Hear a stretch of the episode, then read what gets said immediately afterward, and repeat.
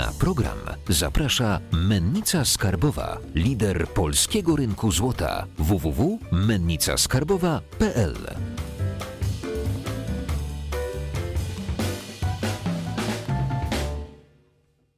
Witam Was na kanale Finansowy Preppers. Dzisiaj ponownie z nami Kamil Gancarz. Dzień dobry Państwu, cześć Jacku. Bardzo Wam się spodobał ostatni materiał z Kamilem i postanowiłem zaprosić Cię jeszcze raz, żebyś powiedział nam, jak wygląda kreacja pieniądza. Czy banki mają totalną swobodę, mogą sobie banki centralne wydrukować tyle, ile chcą? Czy są jakieś ograniczenia, których się trzymają bądź nie? To za, zależy o co pytasz. Czy, czy, czy, pytasz w tym momencie o bank centralny, tak jak powiedziałeś, bo na początku pytałeś, czy, czy banki jako takie czy mają y, pełną swobodę. To banki komercyjne nie mają idealnie pełnej swobody, ponieważ mają pewne współczynniki wypłacalności, muszą utrzymywać rezerwę cząstkową, tylko w Polsce na przykład ona wynosi 3,5%, czyli tak naprawdę bank udzielając kredytu, musi posiadać tylko 3,5% pieniądza, które ma e, w postaci wy, wyemitowanego kredytu, wyemitowanego nowego pieniądza dopisanego do systemu, bo to, co zawsze powtarzam, to kredyt się uruchamia, tak? Czyli m, kredyt powoduje, że dopisuje się nowe pieniądze, w sumie z powietrza, tak? W systemie komputerowym po prostu wciskamy kilka e, guzików i klikamy... 3,5% to jest bardzo niewiele. Tak, bo jeżeli zrobisz szereg geometryczny, czyli weźmiesz 100 zł, zostawisz te 3,5 zł na rezerwę i potem pozostałe, pozostałe 96,5 zł użyjesz do kredytu i potem zrobisz to samo, 3,5 i tak dalej, i tak dalej. Czyli zrobimy takie czynności, że weźmiemy na, na lokatę czy na konto, udzielimy kredytu, y, zapłacimy tą rezerwę cząstkową, tak jak zrobimy sobie taki szereg geometryczny, czyli coraz mniej będziemy mogli kredytu udzielić, ale tak naprawdę z jednego złotego możemy zrobić 28 w systemie bankowym. Czyli to jest y, no, ogromna skala, bo właśnie ta 3,5% rezerwa to powoduje. Ale w praktyce tak nie jest. Banki nie, nie mm, nie generują tyle pieniądza w, w, systemie, ponieważ mają wiele innych ograniczeń, takie właśnie jak wspomniałem wcześniej, współ, e, współczynniki wypłacalności, też czy jeżeli są prawidłowo obsługiwane kredyty, to mają też mniejsze e, miary ryzyka i przez to też rezerwa dodatkowa na zabezpieczenie tych kredytów jest mniejsza. E, także zależy komu pożyczają banki. Na przykład naj, najgorszym jakby takim kredytem jest osoba fizyczna, to znaczy, że ona nawet jeżeli prawidłowo jest obsługiwany kredyt, zawsze będzie miała pewien współczynnik, który bank musi utrzymać utrzymywać na, na wypłacalność, te, swoją wypłacalność banku. Czyli te takie konsumenckie, które są zazwyczaj najbardziej oprocentowane, czyli to mają największą premię za ryzyko. Tak, tak, tak, tak.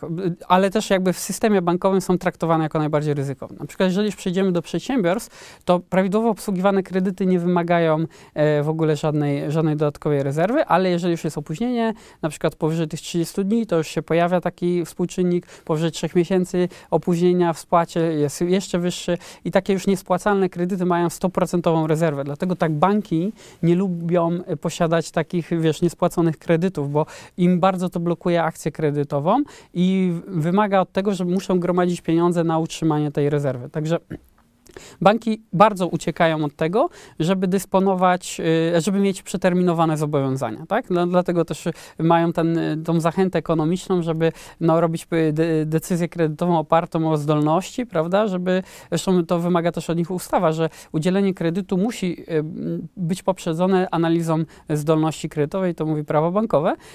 Jeszcze jest trzeci, trzeci rodzaj podmiotu, to jest Y, jednostki samorządowe albo y, jednostki Skarbu Państwa, tak? I one też mają inne miary ryzyka i w inny sposób to jest liczone. Tak? Tam, tam na przykład ta, ta niewypłacalność pożyczki jest dopiero chyba powyżej 12 miesięcy liczona. Nie pamiętam teraz dokładnie tabeli, bo jest cała tabela tych współczynników i właśnie z podziałem na osoby fizyczne, firmy i jednostki samorządu terytorialnego albo, e, albo jakieś jednostki rządowe.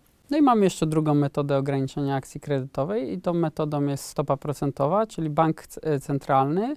No w Polsce to Rada Polityki Pieniężnej, która się składa z między innymi z prezesa Narodowego Banku Polskiego, decyduje o stopie procentowej, e, na, która w jakby automatyczny sposób wpływa na to, jak oprocentowane są kredyty. No i oczywiście, jeżeli podnosimy stopę procentową, to w automatyczny sposób zmniejszamy akcję kredytową, bo kredyty stają się droższe, czyli nie każdego, nie każdego na to stać, nie, nie każdy też będzie posiadał zdolność kredytową, no bo wiadomo, że odsetki większe, większa rata i tak dalej, już jakby spada zdolność kredytowa, y, zdolność kredytowa kredytowe, tak, a w konsekwencji banki udzielają też mniej kredytów, czyli bank centralny w, w postaci stóp procentowych wpływa i reguluje, y, w jaki sposób banki komercyjne udzielają kredytów.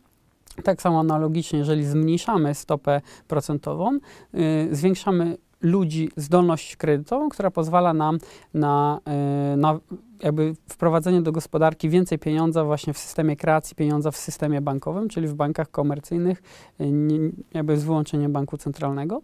Więc to jest ta druga metoda. Jeszcze, zresztą tu może jeszcze podam ten przykład franków, kredytów frankowych. Dlaczego ludzie mieli kiedyś y, zdolność kredytową kredy, y, do kredytu frankowego, a nie mieli kredytów złotowych? Właśnie ze względu na tą stopę procentową. Oczywiście wtedy błędnie nie brano pod uwagę ryzyka kursowego, błędnie albo niebłędnie, bo to już teraz jakby jest pytanie, jakby kto układał te strategie w bankach, prawda? Ale e, powiedzmy, mm, no to jest błąd w sztuce, nie zakładanie tego ryzyka kursowego, zważywszy, że y, wtedy frank znajdował się na takim lokalnym y, dołku, prawda? Więc to, to, że cena ileś lat spadała, nie będzie oznaczać, że to jest, to, to się będzie jakby bez końca, zważywszy, że jeszcze Szwajcaria i frank szwajcarski to jest w tej chwili najbardziej, jeżeli już mam wybrać jakąś walutę fiat, typu fiat, opartą tylko na akcie stanowionym, nie opartą na złocie, to, to najbardziej rozsądną walutą na świecie jest frank szwajcarski szwajcarski, więc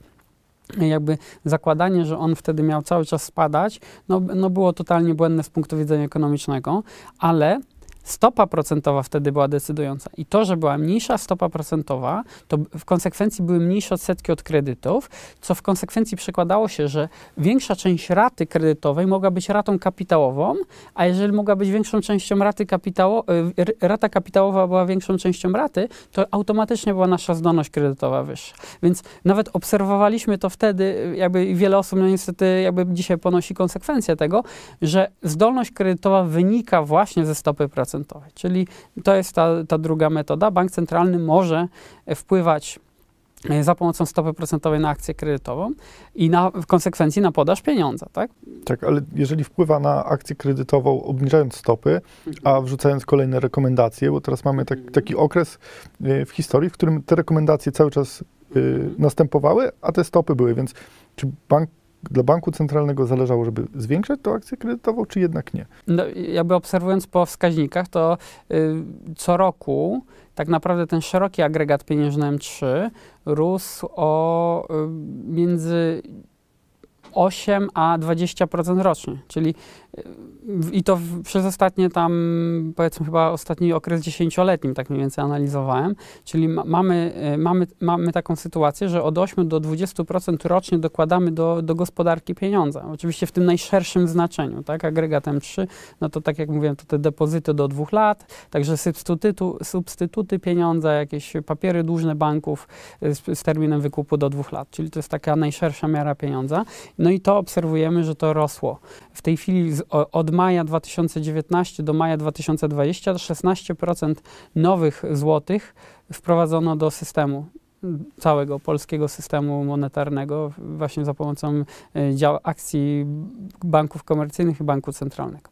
No i trzecią metodą na zwiększanie jakby e, ilości pieniądza w, w, gospodarce jest y, zwiększanie bazy monetarnej. Baza monetarna co to jest? Bo to jest takie znowu mądre słowo, ale tak naprawdę chodzi o to, że bank drukuje pieniądze. I on drukuje je na dwa sposoby. Y, bo baza monetarna składa się z pieniądza y, gotówkowego w obiegu, i dru, drugi jakby składnik tej, tego, tego agregatu M0, czyli tej bazy monetarnej, to jest saldo, saldo banków wszystkich komercyjnych w banku centralnym, czyli to, to, to co jakby mają banki na ko swoich kontach w banku centralnym. I to, jest, to stanowi bazę monetarną, czyli jak możemy wpływać na zwiększenie pieniądza w obiegu? Wpływamy w ten sposób, że dodrukowujemy banknoty albo dopisujemy bankom pieniądze. Jak dopisujemy bankom pieniądze, to automatycznie e, zwiększamy, e, zwiększamy w ten sposób podaż pieniądza. Tylko mówię, bank centralny wpływa bardziej na M0 bezpośrednio, ale pośrednio też, no bo jeżeli rośnie ta baza monetarna, to banki też więcej kredytów docelowo mogą udzielać, szczególnie przy w otoczeniu niskich stóp procentowych, szczególnie kiedy bank e, centralny zachęca do akcji kredytowej, bo jedną z tych metod, jakby kolejnych metod oddziaływania jest też taka polityka, polityka zachęcania albo zniechęcania banku centralnego. Czyli czasem tylko to, że co powie bankier centralny, co powie prezes na przykład Narodowego Banku Polskiego, to potem to wpływa bezpośrednio na gospodarkę. Czyli czasem taka po prostu, mm, jakby to powiedzieć, taka, takie słowne działanie, z mocy autorytetu, no bo zarządzający tak poważną instytucją, e, e, która ma moc e, i popsucia pieniądza, i naprawienia pieniądza, to zdanie takiej osoby też wpływa na to, w jaki sposób kształtuje się dalej akcja kredytowa w bankach komercyjnych. Gdy odchodziliśmy od parytetu złota, wtedy się znajdowali, znajdowało się dużo przeciwników tego parytetu, bo mówiło, że nie można kreować pieniądza, nie można dodrukować bądź zniszczyć według potrzeb. Czy była taka sytuacja, że niszczono pieniądze, bo go było za dużo? Tak, nawet w 2018 roku była, nie, przepraszam, w 2000 po kryzysie 2008 roku. Teraz chyba nie strzelę idealnie, czy nie przypomnę sobie dokładnej daty, między 12 a 14 rokiem w Stanach Zjednoczonych y, była, y, była zmniejszenia podaży. W podobnych okresach w Polsce akurat nie było, nie było zmniejszenia podaży pieniądza, ale w Stanach Zjednoczonych było to obserwowane. Czyli są, są takie okresy, że jest y, tendencja wycofywania pieniądza z obiegu. W ogóle zresztą jak powiedzieliśmy, że banki udzielając kredytu dopisują do systemu transakcyjnego pieniądze, to tak samo analogicznie spłacając kredyt, ten pieniądz znika. Oczywiście poza odsetkami, no bo odsetki stanowią przychód banku, prawda? Y, na odsetki gdzieś musimy zarobić albo się zadłużyć gdzieś indziej, prawda? Albo ktoś się musi zadłużyć i my musimy zarobić. No bo pamiętajmy, że jeżeli mamy pieniądz w, w Polsce, wszędzie na świecie, bo wszędzie jest y, pieniądz oparty na właśnie na zaufaniu, na, na, na działaniu banków centralnych. Jeżeli mamy taki pieniądz, to większość pieniądza w naszym portfelu pochodzi z czyjegoś kredytu albo z naszego kredytu. Czyli nawet jak my mamy zerowe zadłużenie, nie pożyczamy nic z definicji, to to, że my mamy pieniądze, to ktoś się zadłużył, żebyśmy mieli te pieniądze, żeby mógł nam zapłacić, prawda? Gdzieś w konsekwencji jakiegoś łańcucha dostaw ktoś wziął kredyt albo zostało nowo wykreowane pieniądze. Czyli my się głównie posługujemy długiem.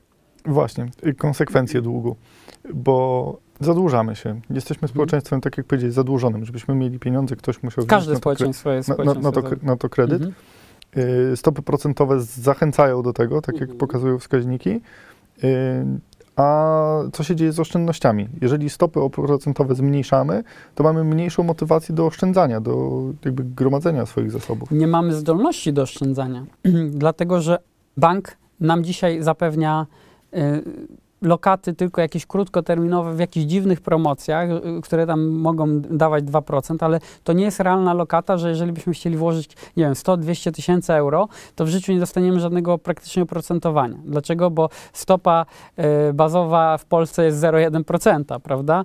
Więc my nie możemy sobie, referencyjna stopa 0,1%, więc my nie możemy w ogóle uzyskać pozytywnej w jakiejkolwiek sto, stopy procentowej. Ale to, to jest nie tylko to, bo przecież przez to, że dodrukowujemy pieniądze, to psujemy pieniądz, prawda? No, kojarzymy te takie pewnie z historii, że gdzieś tam monety, jak bito monety złote czy srebrne, prawda? Czyli kiedyś były oparte na prawdziwej wartości. Y, pieniądz był oparty, właściwie to był pieniądz, bo dzisiaj to się posługujemy walutą, nie pieniądzem. Tak? Na, na skupie za te groszówki można dostać więcej niż one są tak, warte nominalnie. Tak? tak, tak, tak, tak. No bo to akurat no, koszt wybicia monety, tak?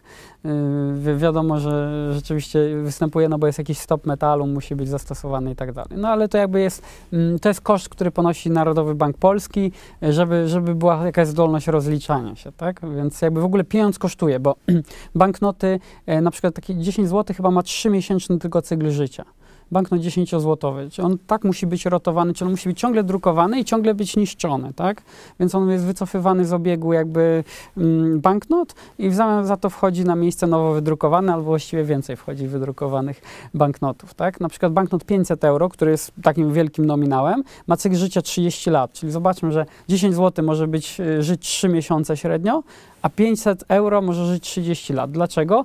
No bo y, jest inny sposób posługiwania się 10 złotówką a 500 euro, prawda? No, y, Pani Danusiu, jeszcze te jajeczka i 500 euro, nie, no nie płacimy tak w taki sposób, prawda? A 10 zł jest jakby wszędzie używane i ono, ono się naturalnie niszczy, po prostu szybko krąży po, po gospodarce.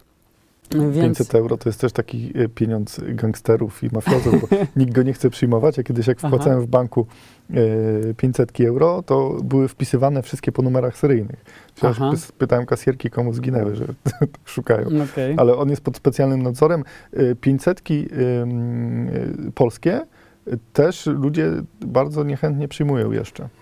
Kiedyś wpłacałem w banku i pani mówiła, że nie lubi tych, bo chyba tam liczarka normalnie nie jest to automatyczna, nie jest w stanie tego, znaczy ta maszyna, która tak jakby wpłaca się bezpośrednio, tak? Bo teraz są takie bezpieczne kasy w bankach, że maszyna wydaje, prawda? Trochę taki bankomat tylko dla, dla, dla kasjera.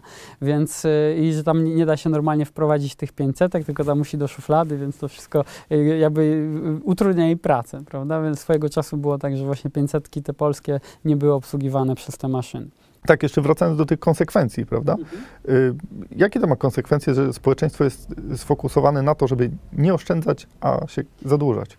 No, y, ma bardzo duże konsekwencje, ponieważ to powoduje wielki transfer majątku od klasy średniej i biednych do bardzo bogatych ludzi. I to jest, na całym świecie jest tak system ułożony. To jest taki trochę y, ustawiony system, trochę taki, no można by powiedzieć, bardzo niesprawiedliwy system.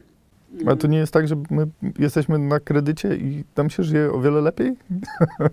Znaczy, mówi się, że się e, gdzieś tam bogacimy i standard życia jest lepszy, ale on raczej wynika ze wzrostu gospodarczego. E, Z, do, z dodruku nie biorą się, bogactwo się nie bierze z dodruku, tak? Bogactwo się bierze z pracy, z innowacji, ale nie z dodruku pieniądza, tak? To, co jakby pieniądze mają niby spełniać, to mają niwelować, y, w sensie ta, takie pieniądze, jakim się posługujemy, no mają y, chronić przed deflacją, która niby w krótkim terminie może wywołać spadek wartości instrumentów finansowych, czyli znowu, żeby nie uderzało w bogatych, ewentualnie też wspierać, żeby nie było takiego bezrobocia, bo rzeczywiście ta polityka do druku gdzieś tam e, wspiera e, rynek pracy, ale to jest takie wszystko krótkotrwałe, bo chodzi o to, że to nie, są, to nie jest na zasadach wolnorynkowych. Bo jasne, że mm, byłyby może y, bardziej dotkliwe kryzysy. No na przykład mamy tą sytuację, mieliśmy w Polsce lockdown. I nadrukowaliśmy pieniądze i z, zastosowano jakąś tarczę, tak? I pomogliśmy przedsiębiorcom przetrwać. Wiele przedsiębiorstw dzisiaj ma nadwyżki finansowe również w wyniku tej tarczy, tak? Yy, no, boją się inwestować, bo otoczenie jest niepewne i jest duża nadpłynność w sektorze bankowym, szczególnie jakby w, w, w sektorze przedsiębiorstw, bo przedsiębiorstwa dostały jakby środki e, pochodzące właśnie z budżetu, e, że środki pochodzące no w sumie z do druku, ale państwo, państwo wsparło, czy bank Gospodarstwa Krajowego, czy PFR, tak, no już tam były, wiadomo, różne sztuczki, żeby, żeby te pieniądze, gdzie nie może NBP finansować bezpośrednio długu polskiego, żeby, żeby trafiły docelowo na, na tą akcję, na tarczę y, antykryzysową. No więc y, jasne, że jest pewna taka pozytywna część tego do druku, to znaczy, że możemy działać trochę tak antycyklicznie. Przynajmniej taka jest teoria.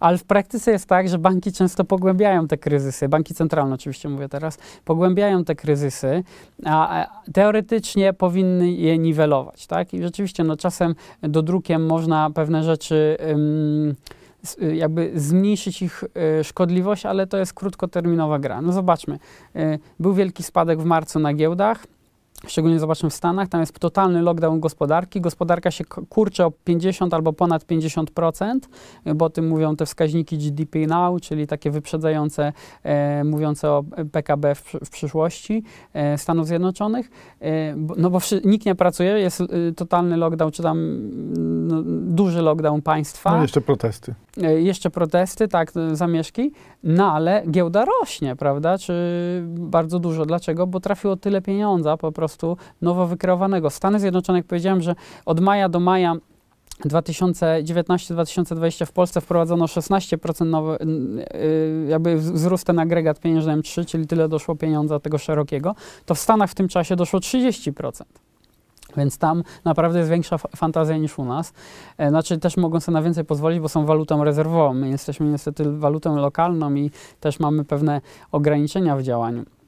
Nie możemy tak, tak bardzo psuć pieniądze, ale niestety e, i, i te dodruki wszędzie spowodują jakby zapaść tego systemu, bo może przez chwilę żeśmy tak zadziałali antycyklicznie i, i pomogliśmy, ale mówię, bogactwo nie bierze się z, z dodruku pieniądza, bo e, kraje afrykańskie byłyby najbogatszymi krajami na świecie. Argentyna byłaby najbogatszym krajem na świecie. Wenezuela jest przecież najbogatszym krajem na świecie, prawda? A swoją drogą była kiedyś bardzo wysoko ze względu na produkcję ropy. Czyli my możemy, e, mając nawet niesamowite zasoby naturalne, dodrukiem pieniądza zniszczyć całe, całą gospodarkę kraju. I jakby tego powinniśmy się bać. Ja ostatnio widziałem gdzieś na forach taki mit powielany, że teraz jest nowa ekonomia, teraz ten kryzys zadrukujemy i wszystko będzie ok, mhm. że wszystko będzie super, prawda? Wiesz, że co, co kryzys tak mówią, że teraz jest nowy, teraz to się już nie powtórzy, już zmieniliśmy zasady gry, nie ma czegoś takiego. Wiesz, jak to działa? To jest trochę tak, jakbyśmy mieli narkomana, y, który źle się czuje, więc zaczyna sobie w żyłę dawać coraz więcej, no to się czuje dobrze. No i daje coraz więcej, coraz więcej. No i, i albo doprowadzi do śmierci w ten sposób, albo będzie musiał iść na ciężki detoks. No my nie możemy y, zniszczyć życia na ziemi przez pieniądze, bo, bo, bo to się nie stanie. Prędzej jakąś wojną możemy to zrobić, ale generalnie nie, nie zanihilujemy życia na ziemi jakby drukiem, drukiem pieniądza, ale możemy wprowadzić wielką biedę. E, no więc y, po prostu nie umrzemy na tym, a znaczy, część osób umrze w biednych krajach szczególnie albo mm, jakby w konsekwencji gdzieś tam, ale generalnie przejdziemy bardzo duży detoks. Czyli mm, no, porównajmy to, to, te nowe pieniądze do kolejnej dawki narkotyku. I nie można na narkotykach jakby ciągnąć w nieskończoność. Po prostu przyjdzie moment, kiedy y, jakby świat powie sprawdzam i trzeba będzie się z tego uzdrowić, tak? I będzie nowy system monetarny po prostu. Bardzo się cieszę w ogóle, że zrobiliśmy ten odcinek, bo E, wiele osób właśnie słuchało polityków. Politycy przeważnie mówili, że nie podwyższą stóp procentowych do wyborów, prawda? Mhm. I, I to jest taka.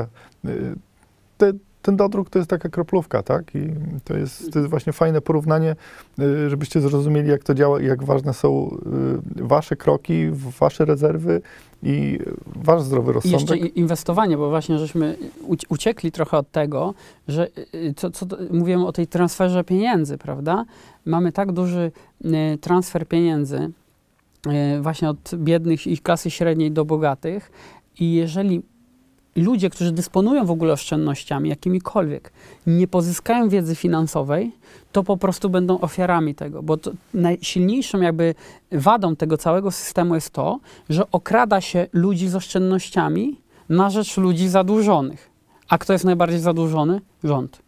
Czyli największym beneficjentem są państwa, które mogą wydawać, mogą właśnie mieć rozpasaną politykę yy, socjalną, nawet z deficytem budżetowym, dlatego że ten deficyt się właśnie w ten sposób finansuje, a potem rozpuszczają pieniądze, więc dług znika. Ale ten dług znika kosztem znikających oszczędności, bo mówię, nic nie dzieje się jakby e, w próżni, w oderwaniu, prawda, w ekonomii. To są naczynia połączone. Więc jeżeli dewaluujemy dług, to dewaluujemy oszczędności. Więc dzisiaj największym zagrożeniem dla przeciętnego Kowalskiego, który ma jakieś oszczędności, jest to, że zaraz one będą bezwartościowe, po prostu bo wraz z tymi niskimi stopami y, uderzy nas niedługo po prostu duża inflacja. Y, jeszcze tradycyjnie, jakbyś miał myśl dla naszych finansowych prepersów, to proszę. My, myśl, tak? Myśl, taką końcową przewodnią. Wypłaćmy trochę pieniędzy z banku i miejmy gotówkę. Dziękuję Wam bardzo. Jeżeli macie jakieś pytania do Kamila, y, piszcie w komentarzach. Oczywiście zasubskrybujcie, zalajkujcie, dajcie dzwoneczek, zostańcie z nami. Dzięki, cześć. Dziękuję Państwu. Wszystkiego dobrego.